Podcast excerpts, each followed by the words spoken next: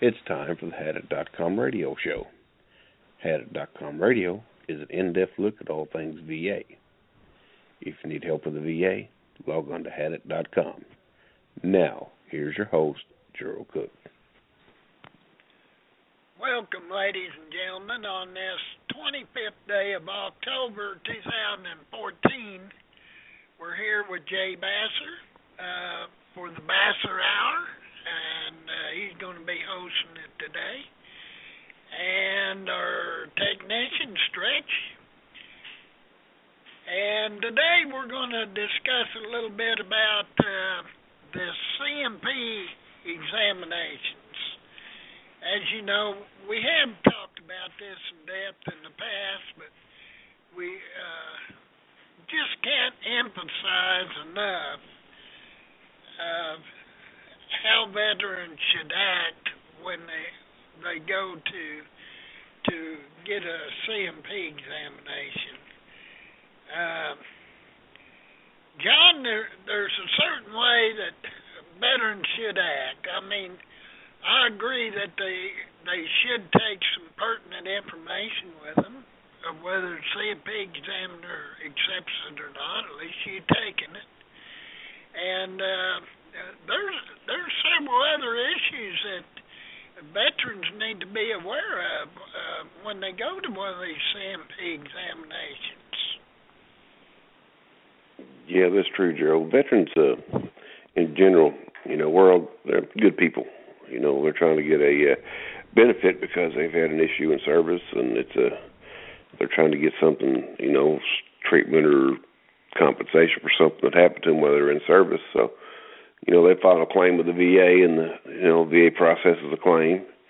And one of the steps in the process is they call their folks down to the local VA hospital and schedule a guy for a compensation pension examination. This examination is to check the veteran for that issue, and is also to get an opinion rated to the VA as to if this guy's claim is the injury is valid enough, or if there's enough documentation. And they will the doctor or the person who does the exam can put their opinion in there if it was, and. So that's the basis for a C&P exam. The VA is getting, I don't know how to say this, they're getting a little bit weary because they're implementing a plan now to where if a veteran goes and has a C&P exam, if he knows what he's doing and has got good representation, or is aware of what's going on and he knows how to look at the system. He can go into the records archives or the e-benefits, and he can look at that exam and see what the doctor said before decisions even made on his claim. That's kind of gives a veteran a leg to stand on, because he can say, well, here's what the doctor said, and. If the doctor's wrong, then he can, go get a rebuttal or another exam himself. But due to fear, I guess, the VA is worried about veterans overreacting and getting results of a bad C&P exam or something, and they come back and take it out on the examiners or the people at the VA. And so they've implemented I guess they've got a proposal to keep the information off e-benefits, not give it to the veteran, and until the claim is decided. So that's a proposal anyways. They're probably already doing it in some cases. But, I think it very well could be, John. And but if a veteran's able to read what the examiner has said during the examination, like you say, you do have an opportunity to rebut it. You can go to the head administrator of the hospital or whoever this C&P examiner's boss is, or even a patient advocate. You can go to them and say, hey, look, I got a shoddy C&P examination, and I want another one. I want one that's fair and honest. I don't know. I'm, I, for one, have received several, I mean, that were just C&P examinations that were just trash. Rubber stamps. Well, you wouldn't even think they were talking about the same person. You know, I said, this is not me. This is somebody else. They got me mixed up with someone else. There was no resemblance. And,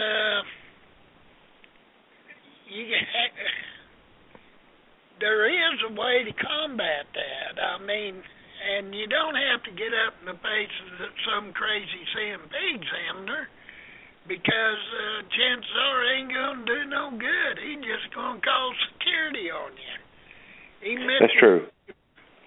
You know, don't waste your time. He done. He's paid to do a job, and he's going to. Actually, honestly, I believe that they're paid to make the examination look as negative as possible for the veteran. But that's my opinion. Maybe I'm wrong here, but that's been my experience with them. So you take that information once you're able to. Get your hands on that C&P examination, you can contest it. Find out where to go to contest it and say, this is wrong, it's not right, it's not fair to me, and, you know, I want it made right. Well, that's just going to trigger a response for the veterans to do this. They're going to... I think they're going to start seeking more independent medical opinions, you know, on their musculoskeletal and physical health, even before the VA sends it to a C&P exam, because if they can't get a copy of it, they're going to want something in their favor anyways. So that's just going to open the door for more of these private doctors to go ahead and write these exams up and these DBQs for these folks. Well, that's true, and you know, John, I even had a judge. I think I sent you a copy of that.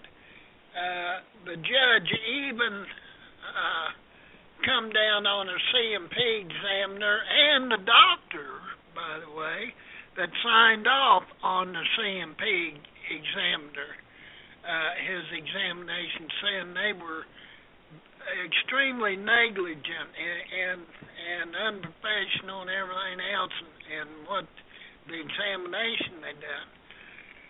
Which is a good thing. However, what do? They remand your claim back for it to be corrected. Well, the poor veteran, he's the one suffering the consequences of somebody else's incompetence and or not operating in good faith. So the veteran pays the price, and it shouldn't be that way. Yeah, if you're on a remand, either to the BVA or the court, and they send you back for a C&P exam, you know, they're supposed to get it right. But I've known some folks that went back for several C&P exams, and they still don't get it right, so... And I think you knew how that is, Mr. Gerald. Absolutely, I know how that is, and it's not right. And yep. There's no justification for something like that at all. And in my opinion, I think when the judge sees that, the judge in my case even recognized the issue. And, the judge should have went ahead and ordered the claim. This is not operating in good faith. Anytime you're dealing with certain specifics inside a claim, especially claims involving issues of exposure and certain things like that, I get the impression sometimes these C&P examiners are afraid to make an opinion. And you know, if it's something that they're unsure of, you know, they're probably likely to go against it. And so that's the problem, is that they're afraid to make the opinion because they're afraid that if there's something wrong, the consequences will come back and bite them in the backside. Well, that's true. That's true. And I think that's probably where the problem arises here. You know, if I don't badmouth this guy and give him the worst possible examination, I'm the one that's going to get browbeaten here. Mm-hmm. But you got to remember, most of these C&P examiners are not medical doctors. Mm-hmm. However, a medical doctor has to sign off on that C&P examination. So therefore, they should be the one catching it when there's a shoddy examination. And, you know, they can tell. Let me give you a little example of, now, these folks that do the C&P examinations, you know, again, they might work for the VBA, but they're at your local hospital. And, you know, they do the exams. Everything is supposed to be done in good faith. You know, the attitude's supposed to be pretty good, you know, and everybody's supposed to get along real well. But it all starts in the regional office. Okay, you file a claim, and they request a C&P exam. This rater who requests your C&P exam is going through your claim and looking, and you know what your issues. Let's go with the lung issue, okay? So the guy's filed for a lung issue, and he's had all his pulmonary function tests, and all his information comes out, and they see that this guy smoked a pack of cigarettes a day for 30 years. So the examiner writes a note to the doctor that's going to do the exam and the request for the exam for the opinion. And then he plants a seed with a creative writing technique that's used in order to lead the doctor in a wrong direction. Again, it's non-adversarial, right? Yes. So that's kind of like fishing, you know. He's fishing for a negative answer, which shouldn't be allowed, but you know, it happens. I've seen it personally. I can tell you it does happen. So that's one issue that has to be corrected. So once you get off on a bad foot like that, it's hard to get back on the right foot, especially if you go back over and over and over to the same medical bunch that did your C&P exam. You follow me, Gerald?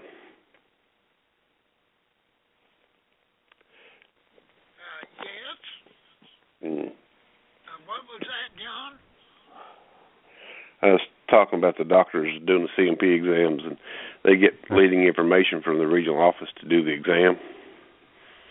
Oh, yes. Yeah, so that plant's a bad seed, you know, and that gives a, you know, that it kind of interferes with the exam in itself. It's tampering, really, I guess is what you can call it. And it happens a lot. Those guys are very creative. They're good at their job. And one of the KSAs, which is a dollar skills and abilities to get a job as a writer, is to be a creative writer. And you know, creative writing is a very, very important point. You know, you have to be able to communicate effectively. So if a guy sends an opinion to the C&P examiner asking for an opinion on your lungs, and leads the doctor by saying, even though the veteran smoked for so many years, what's the chance of him having lung problems due to exposure to his ISIS or something else? And that's a very, very bad problem. I can go a step further than that. It's blatant mistakes. Like in my situation, I've discussed it with Gerald and John. One of the C&P people said that I had been in prison most of my life for my social life, and that I have been a drunk and drug abuser. And I've never been in prison in my life, and I've been in Alcoholics Anonymous for 40 years. So here the guy is just a blatant liar. There's no evidence of such a thing. Now, if I don't correct that, if I don't go to this I went to the RO and they said go to the Health Resource Center at 877-222-8387 and lodge a complaint with them. I have to do this because if I don't, later on in some decision down the road, they might say, well, hell, you've been in prison all your life, and hell, you've been a drunk, and you've been abusing drugs, and this and that. So they can actually use their own BS as facts later on in a decision. And if you don't correct some of these things, they can come back to haunt you. That's all I got to say. Have you called that number, Stretch? Have you talked to those people? No, I'm waiting till Monday. I'm going to have you there with me so you can hear what kind of crap they come up with. Okay. Yeah. I haven't called you yet, but I'm going to raise a complaint on this guy. He had no evidence to say such a thing. He just deliberately came out and said that. He said that those are the reasons for my high blood pressure. I've had 5 strokes and I've got high blood pressure, and he says that the reason for my high blood pressure is my drug abuse and alcohol abuse and my many, many years in prison. What a joke. He just came from out of nowhere with that, just so that he knew this claim would be denied. And it wasn't even denied. It was finally accepted anyway. So, but I'm still going to raise a complaint about that because I don't want that in a record as established as fact for later on in decisions. So that puts a new meaning. That puts a new twist on the word non-adversarial, don't it? Yeah. Well, that's basically slander. He came out and said that, and it's basically slander. I want to go after him personally. Several people have told me go after him personally. I might end up doing that. That incident right there, Mike, is it's very sad that it happened that way, and I wish it didn't. But the only thing that really does for you, that allows other doctors to stereotype you, and you're not going to get the quality of care that you would normally receive if the stereotype wasn't there. Yeah, but if that gets on the news that this guy did that, it ain't going to look too good. Right. You know, if there is actually a lawsuit against him and it's brought to the news. Yeah, well, I mean, here's I think the important issue here we want to bring out is the fact that once you learn that this wrong has been done,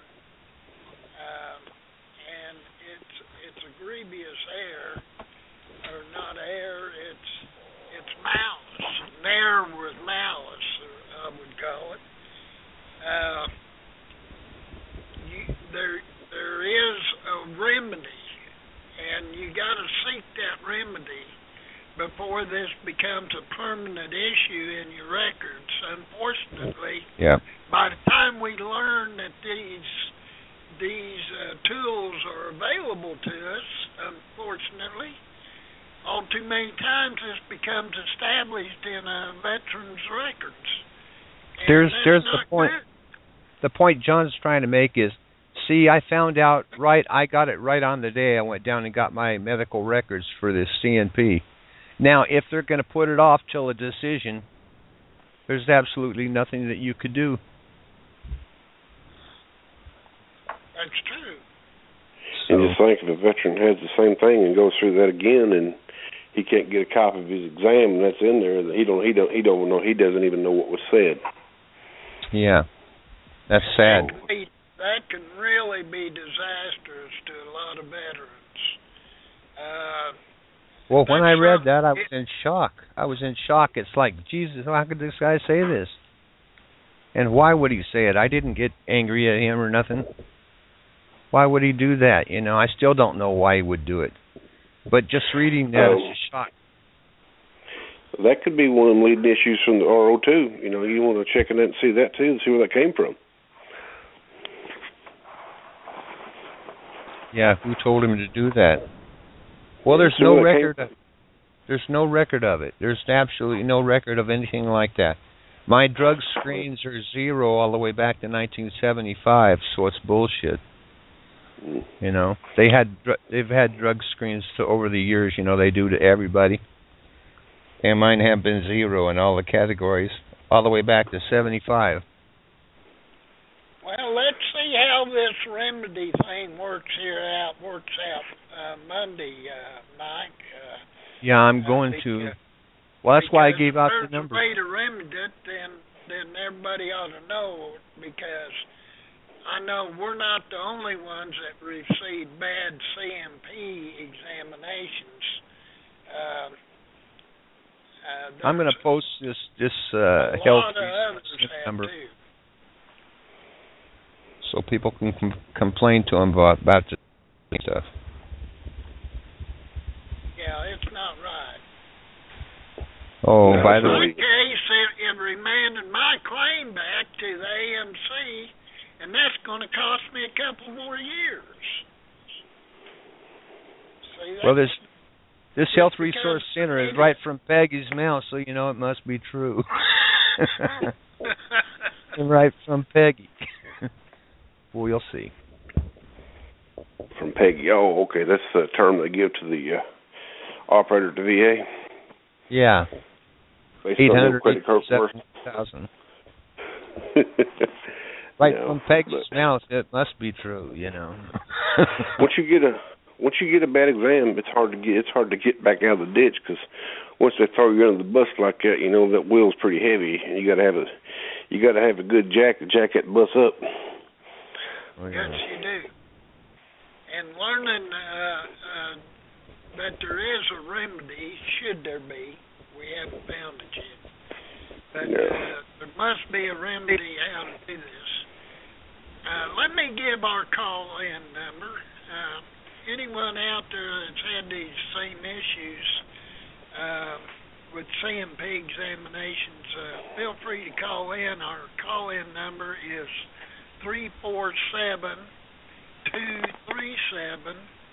347-237-4819. Our call-in number, once again, is 237-4819. Sorry. Go ahead, John. That's 347-237-4819, Gerald. What did I say? I don't know. This is a good topic. It's a real good topic. Yeah, so affects a lot of people. I could just see, you know, a lot of these people read that crap like similar to mine, and there ain't no telling what they do. You know. Well, some of them, you know, give up. Say, this is not me. Yeah. You know. And that's the goal. That's the ultimate goal, is to get you to give up. Well, yes, it is, but it's a horrible situation they put veterans into. It is. Because, a lot of them, you know, all too many just don't know what to do. They don't know where to turn. And that's where a website such as Hadit, Hadit.com, can be very helpful. You go on there with some of your issues, and believe me, you got some very dedicated individuals, and most all of them's been down these roads, and they can help guide you in the right direction. And remember, the C&P examinators, they don't work for the medical side of it. They're independent from the hospital, and don't get them mixed up with the hospital staff. Take your madness out on them, because I see a little misconception too when the folks talking about these C&P exams. They're talking about maybe the examiner will catch something else, you know, that you've got, and maybe the VA will treat you for something else. In all likelihood, they're going to check They're only supposed to look at what you're claiming, what's involved in your claim. And they don't look at anything else. If they find something, you know, they can tell you to go see treatment or something like that for it. But they can't really advise you as far as treatment. They're not just treating physicians. Yeah. So keep that in the back of your minds. But I want to discuss attitudes. You know, these veterans, we have claims out, and they're in process, and a lot of them just received a negative act or negative activity in this claim, and they go into the VA. Even a regular examination, they've got a chip on their shoulder because they all look at the VA as one big entity. Okay, well, a lot of this negativity is coming from the VBA, not the VA, not the hospital. And so it makes the veteran look pretty bad, you know, because the veteran, he goes in there with an attitude and he's all mad about his claim and stuff. He takes it out on the VA regional or the hospital and their staff. Well, staff really has nothing to do with their claim for treating you for an issue, right? That's right. So I think activity like that's the reason that this directive was passed. The reason that it was passed was because people are getting irate, and they walk in there with a chip on their shoulder, and you know they're. It does put a little fear in some people. You know, they're worried, "Was this guy going to go off? You know, and start shooting or what? You know." Well, you don't know, John, but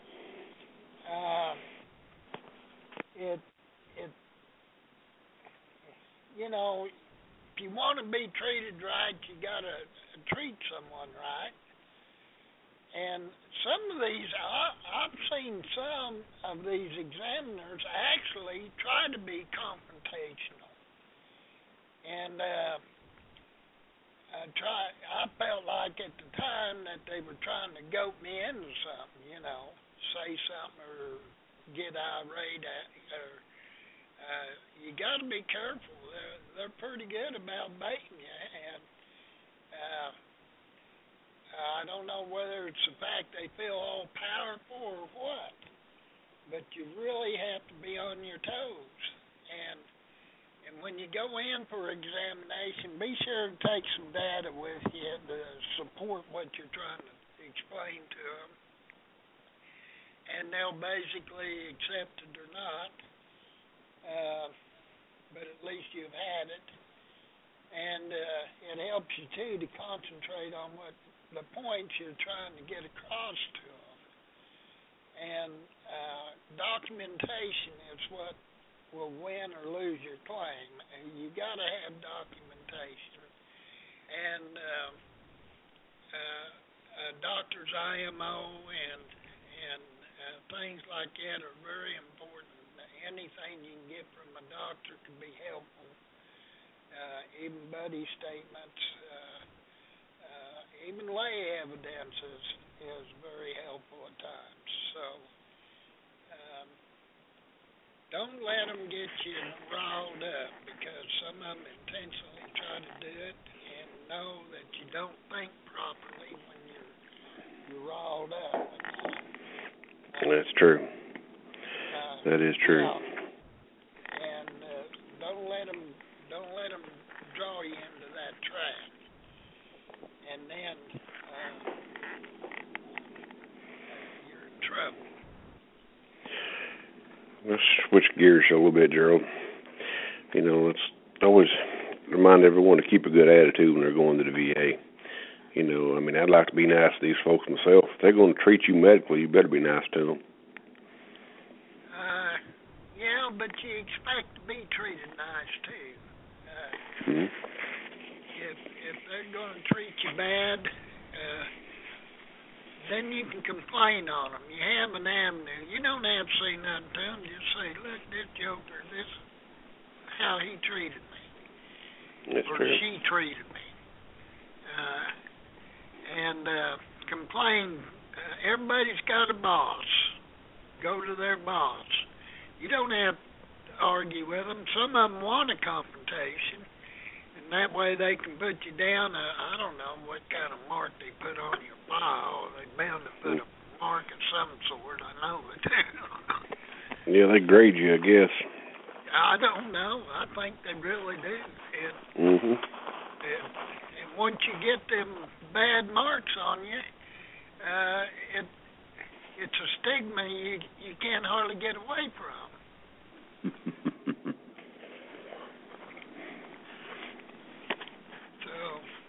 Once they throw you under the bus, right?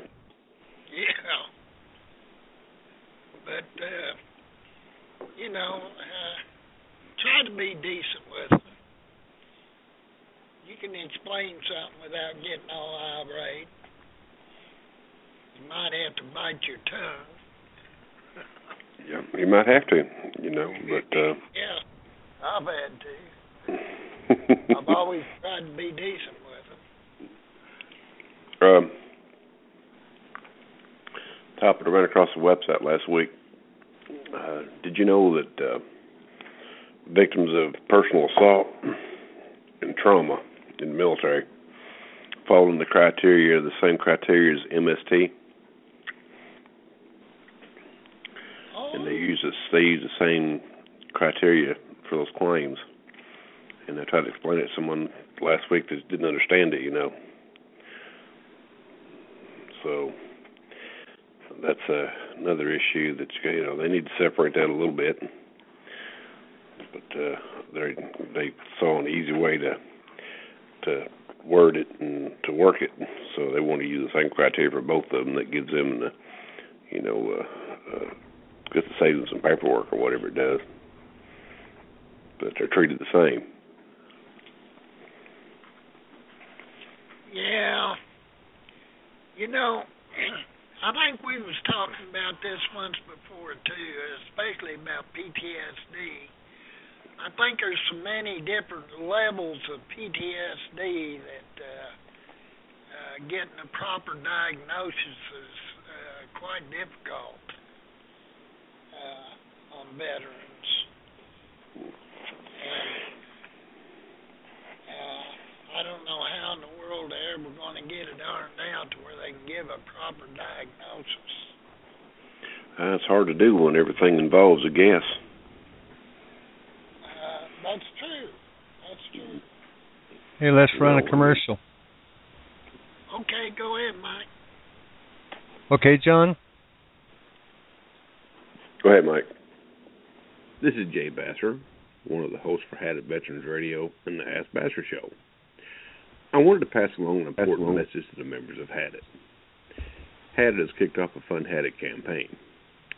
Hadit has been helping veterans navigate the VMA since 1997. Hadit's owner, T-Bird, needs your help. The expense of running a big site like Hadit is steadily increasing, while the operating revenues have been decreasing. For these reasons, Hadit has kicked off the Fund Hadit campaign. Remember, Hadit is not a nonprofit organization. Please give what you can, as no amount is too small. Your support is greatly appreciated. Help us to keep Hadit around, because without it, where would our veterans be?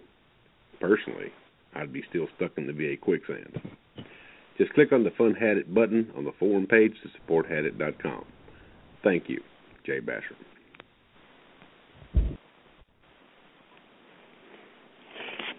We're back, ladies and gentlemen, having a really good discussion on the C&P exams and some other issues. The second half of the show, I want to dedicate to some of the world events that's been happening in the last week or so. It's been a very busy week.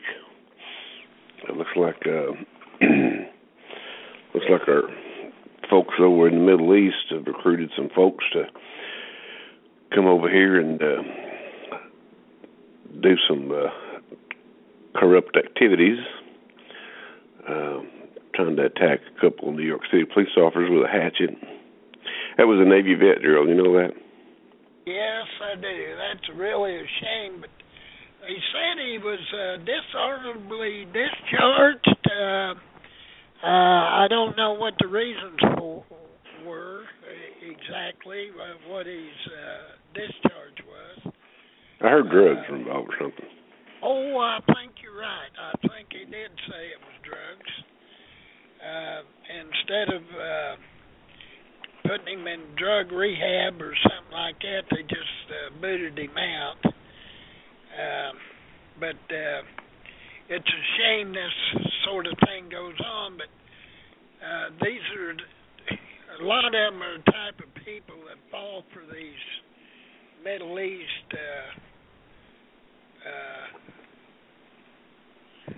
terrorists.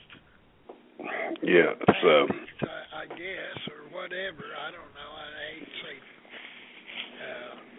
hate to say but these folks have been sold.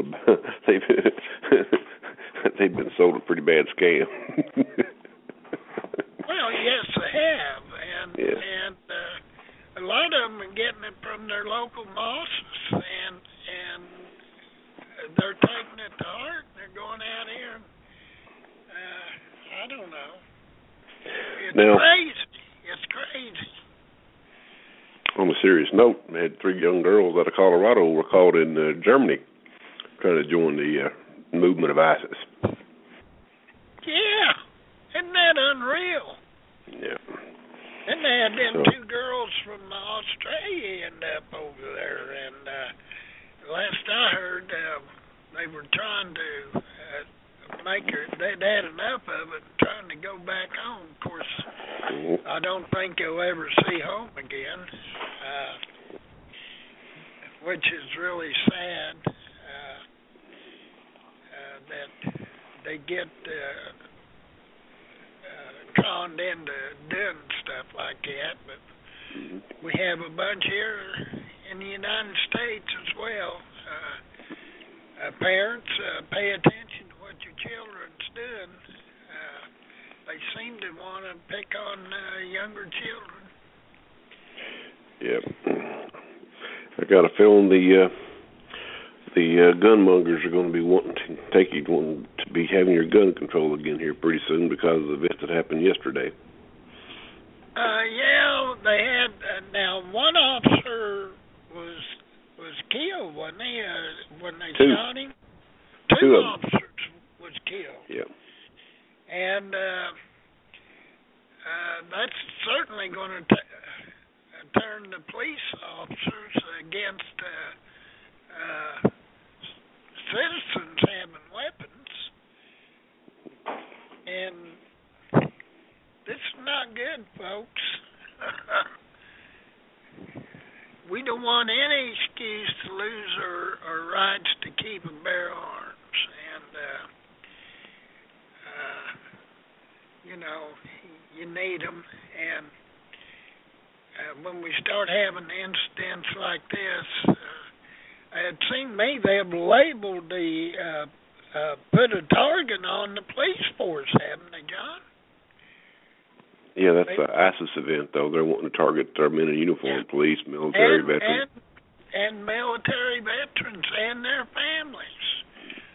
So, veterans out there, you be careful. Keep a watchful eye out, especially in your neighborhoods. Even driving down the street, you know. Yeah, absolutely. You just cannot be too much on alert. If you're driving down the street and you've got all these stickers on your vehicles, the USMC or whatever, and you're advertising pretty hot and heavy, then that can make a person a target. Absolutely. I'd recommend removing all them stickers from your vehicle. It's like saying, "Here I am, come get me." And believe me, we have enough unstable people in this country that it can happen, and thanks to them shutting down so many of the mental institutions that we could have helped some of these people out. Now we're going to have to deal with them. It looks like on a grand scale. It's unfortunate, and it's shouldn't be necessary. Shouldn't be necessary at all. And again, should lock the borders up and stop travel both directions. Again, you have to look at the fact that the medical facility to treat that issues, you know, there's not really a test to actually determine what a person does have, you know. I mean, everything's a guess. It's, you know, the examiner is the one that makes the guess. Well, like a psychotic can be nice one minute and cut your throat the next. Yeah, there's no MRI to see to see that. So you can't look into the mind of a person and see what's going on. But you can look in and they can do an MRI, tell if you got brain damage. Yep. Not that everybody with some brain damage is a dangerous individual. That's not so, but at least you know there could be something there. And you can tell, they have tests, tell if an individual's under extreme stress or not. Mm-hmm. Life today is a stressful situation, and that don't matter whether you're a veteran or a regular civilian. It's a stressful situation, and then if you have to go through the claims process, you can just about 10 times that stress. It's very, very stressful. It is. I mean, it can be one of the most stressful things you'll ever go through. And yeah, you have to learn to be patient. And although I don't know where does patience end, or where should they end? You know, the veterans veterans have been taught, you know, through the military and stuff, you know, they've been molded, you know, into being, you know, good soldiers or sailors or whatever, you know, and they've been given an attitude, you know, that they understand what a good sense of urgency is. You know, if they're called to go, they got to go. And that actual feeling stays with the veteran for the rest of his life. You know, he has a better sense of urgency, you know, to get something done. And you file a VA claim, you know, you expect a pretty rapid response, but you realize that it's not going to happen that way. If it takes them years and years and years, and, you know, it has an effect on your, you know, on your mental health by itself. So, you know, you're sitting there, you're posting a watch over the mailbox waiting for a decision letter from the VA. You know, it makes you a hard person to live with. It can. Yes, it can. Yep. It puts a stress not only on a veteran, but a veteran's families.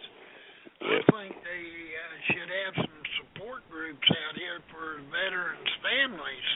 And they may have in certain locations. I don't know of any around here. But the stress is not good. And, well, anytime you're dealing with stress, it's not good.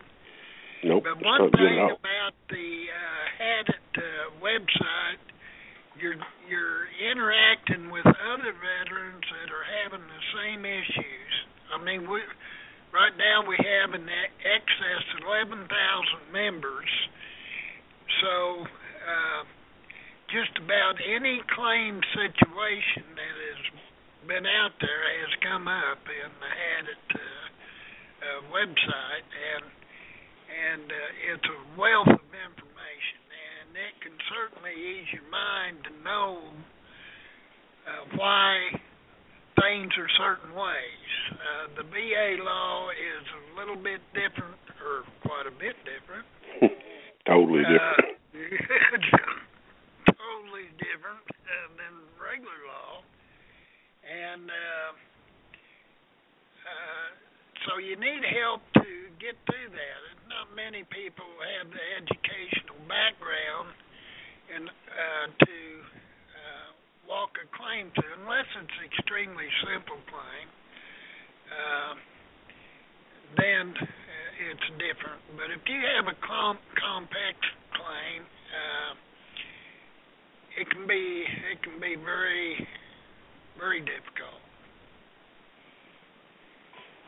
that's an issue, because I seen them take the simplest claim around and make it the most complex quagmire you've ever seen. They can do it. And I've seen people file 3 or 4 different claims instead of the VA handling that as 3 or 4 different claims. They combine them all together and make a quagmire out of it, and before you know it, you got a real mess on your hands. Myself, I feel they ought to handle them individually. What do you think about that, John? They need to handle them, well, they group them together for time savings and to cost the veteran more time while they adjudicate. You know, they say they want to get it right, which, you know, I do feel they want to get it right. You know, but I feel if a veteran's claim is awarded or the proof is there, go ahead and award the veteran that part of the claim. You could defer everything else until it's time, you know, until the other decision's made. That's the way it's supposed to be. You know, because when they award you your first 10%, they should give you that 10%, and then if they increase you to 60 or 70, they should go ahead and do that too. It shouldn't be, oh, let's wait 2 years to get his last claim decided. Unfortunately, that's what they do. But a lot, the veteran might have some fault in this too, Gerald. Well, absolutely they do, because they've been misled in the starting of the claim, I feel. They don't have the proper representation when they first file a claim. Of course, they're going in like most all veterans go in gung-ho. In the dark. They don't have a clue what they're up against or what they need to furnish. What information do I need to furnish? And this is, you got to remember, folks, look up the 5 elements of a claim. You got to start there and then move on. It's important to have a nexus to show that your injury was occurred or aggravated by your time in the service, or you fell off a truck and broke your leg or hip or something. You walk with a gap now, and somewhere there might be some medical records. You have to produce those. Not everybody has access to some of their medical records, but most of them do. And Two points I want to make on the fast point and fast note is if you're still in the service and you're getting out or you're getting medical discharge and you've already got issues and you plan on filing a claim, make sure that you have your information about your issues before you get out. Absolutely. Okay. It'll only speed up your process. For you folks that are stuck in limbo because they can't find your records and information, say you filed a claim in 2005, and they have no information, and they deny your claim due to lack of records. You reopen your claim, you keep appealing it, and your records are found in 2010. Okay, and if you reopen the claim, they're going to try to use 2010 as your effective date because that's just what they do. But you need to look at the regulations real strong and read Title 38, Part 3, I think it's 3.156. If your claim was decided based on information it didn't have that was in the possession of the government, like, say, your service medical records, yes, then that should take your effective date back to day one. There's a lot of veterans out there that didn't get that. And I think that opens up a whole area for, you know, a clear and unmistakable error claim later on down the road. It does, and we have had some veterans there that had it to win some of those claims, and rightfully so. Yeah. You know, it's a terrible thing to know to know that what you're saying's the truth, but the documentation you can't get your hands on the documentation because the people you're trying to convince has their hands on that documentation. Yep. Now, is this information withheld from you for a reason? Or is it honest to God that they just don't know where it's at? It's hard to tell. That's a good question. That is a good question, because you don't know. A veteran sitting here, and after a while, a few years, he's saying, well, they threw my stuff in the trash. How many times have we heard about shredder gates there at the VA? Spoliate, shredder gate, yeah. Yeah, spoliate. Just the list goes on and on. And here's a poor veteran. Who's these veterans that their claims got shredded? Yep. Where are they? What happened to them? Well, did they... You know, this is horrible. Then they come out with a statement saying they made a lot of mistakes are being made and things like that, and need better training and all this other stuff. I can see some mistakes being made, you know, on a claim because anybody's human. But on a scale that we've been seeing over the last couple of years, you know, the mistakes are it's outrageously enormous. Yes, as far as mistakes. So if you look and you've got a lot of common sense, you can just about determine yourself as to what the mistakes are. You know, I'm thinking you got some very intelligent people doing this process, and you know, anytime the heat turns on, a lot of folks are going to play dumb. You know what I mean? Well, yes, they do, and. Yeah. Whether it's being lazy or just plain old ornery, you know, being mean. Well, it don't matter because the veteran's out here suffering. He don't know. He says, what's his options? He can't get his hands on the information that right now it turns out that the opposition has. Yeah. It's like the VA should have full disclosure. I mean, they don't have full disclosure. They'll release what they want to release. Yeah. And I know quite a few veterans that's not been successful in their claims for lack of the proper documentation. Yeah, you being one of them. Well, I'm certainly one of them. And they've admitted it's on your records. Yeah, they even admitted it. Well, we lost or destroyed them. So what? Well, it's not going to get any better. Gerald's not going to get any better because, you know, Congress can question all they want. They can have the committee meetings and they can have the hearings. And, you know, of course, Congress is, you know, bless their hearts, they do the best they can do. You know, they're our representatives, and they really care. The only problem is they have a 2-year window to do something. And these folks that know that window's there, so, they'll do, you know, they've got really adapted delaying and you know, and kicking around and beating around the bush. You know, they know that 2-year window's there, so that if they can delay past the 2-year window, guess what? The next Congress starts from scratch.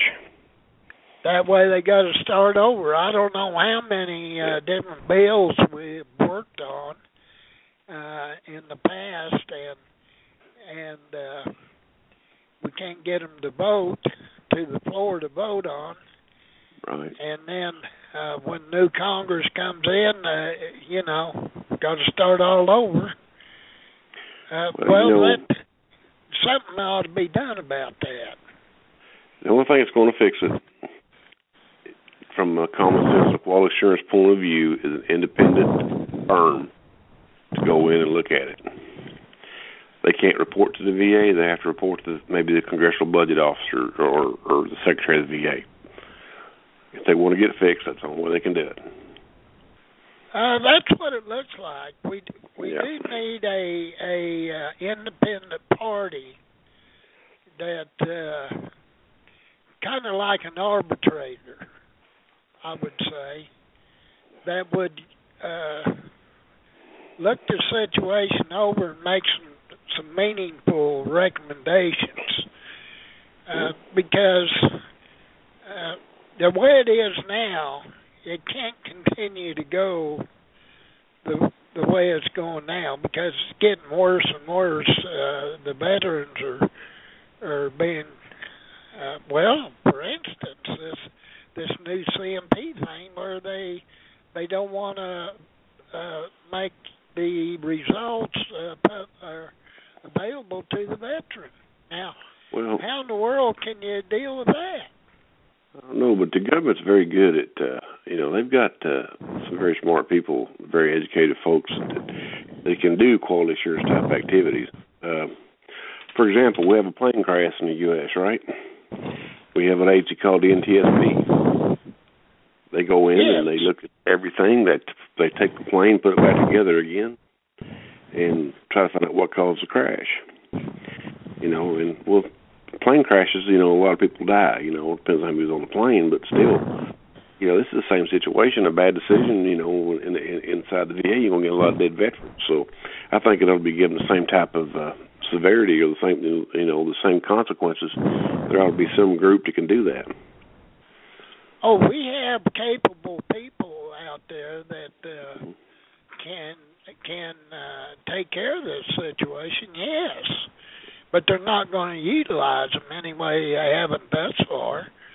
So only thing we can do, if we could get a few laws changed or turn the VA around from being so adversarial into being more veteran-friendly. Right. Especially on the claim side of it. The medical side, I know they've had their issues, but there are some very good medical staffs I've run into that just super great people. Go ahead. Before we close the show, Gerald, I want to switch subjects to one pretty important little topic here. Defense bill last year was signed into law. There was a note in there, an authorization note for veterans, disabled veterans, 100% permanent total, to be able to fly space available travel, or Space A. And the Secretary of Defense has had so much time to implement the program. This is going on November. I think it was supposed to be done by October. And I can't find anything about it. There's folks on the website wanting to know about it. So, you guys want to drop a note to your representative and ask them, the bill, the law you all passed for the defense bill had, the space available travel issue written into it, and I wonder who's trying to get rid of that or what happened to it. Who's undermining the law? We want to know who's doing it. I don't know. I know what you're talking about there. And like you, I just haven't heard much about it here lately, and I haven't read much about it here lately. I was looking at it last night, and then, they had some changes, but there's nothing on the list, and these guys are trying to go fly, and they get turned down because, you're not authorized to fly. Well, actually, they are. There's certain things have to be done, Now, this is probably low priority to some folks because, we're still low priority. In the current events today and the world events, everything that happens and goes into the Congress or to try to get something straightened out, it just pushes this further and further and further down the hole we're in. Oh, we got a lot of work to do. Yeah, we got... I mean, right now we're got to dig up to see sunshine, So, yeah. But, we got to keep pushing, got to keep punching. Eventually, they'll fall down. That's what Wayne McCullough used to say. He'd get in a boxing match, he'd start punching from round one, not stop till the fight was over.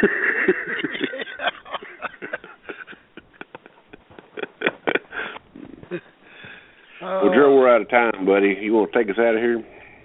Ladies and gentlemen, we appreciate you being on, and thank you, John, for the Basser Hour. We're just here kind of laid back discussing some of this stuff, just trying to bring some points out. I know we've been over a lot of it before, but I don't know if you can go over this enough. We want to keep it fresh in your minds, and the people out there, don't forget the Hadit.com website. A few, if you can give $1 or $2, that's fine. They do have a donate button there, and works really well. So anything you can do to help keep us on the air and Hadit.com going, and that's certainly appreciated. And we hope you all enjoyed the broadcast, and look forward to seeing you again next Wednesday. So this will be Gerald Cook. You've been listening to the Hadit.com Blog Talk Radio Show, sponsored by Hadit.com. All opinions expressed here are the opinions of the individuals appearing on the show and are not the opinions of Hadit.com or Blog Talk Radio. Tune in next time for another edition of Hadit.com, Blog Talk Radio, and the Ask Basser Show.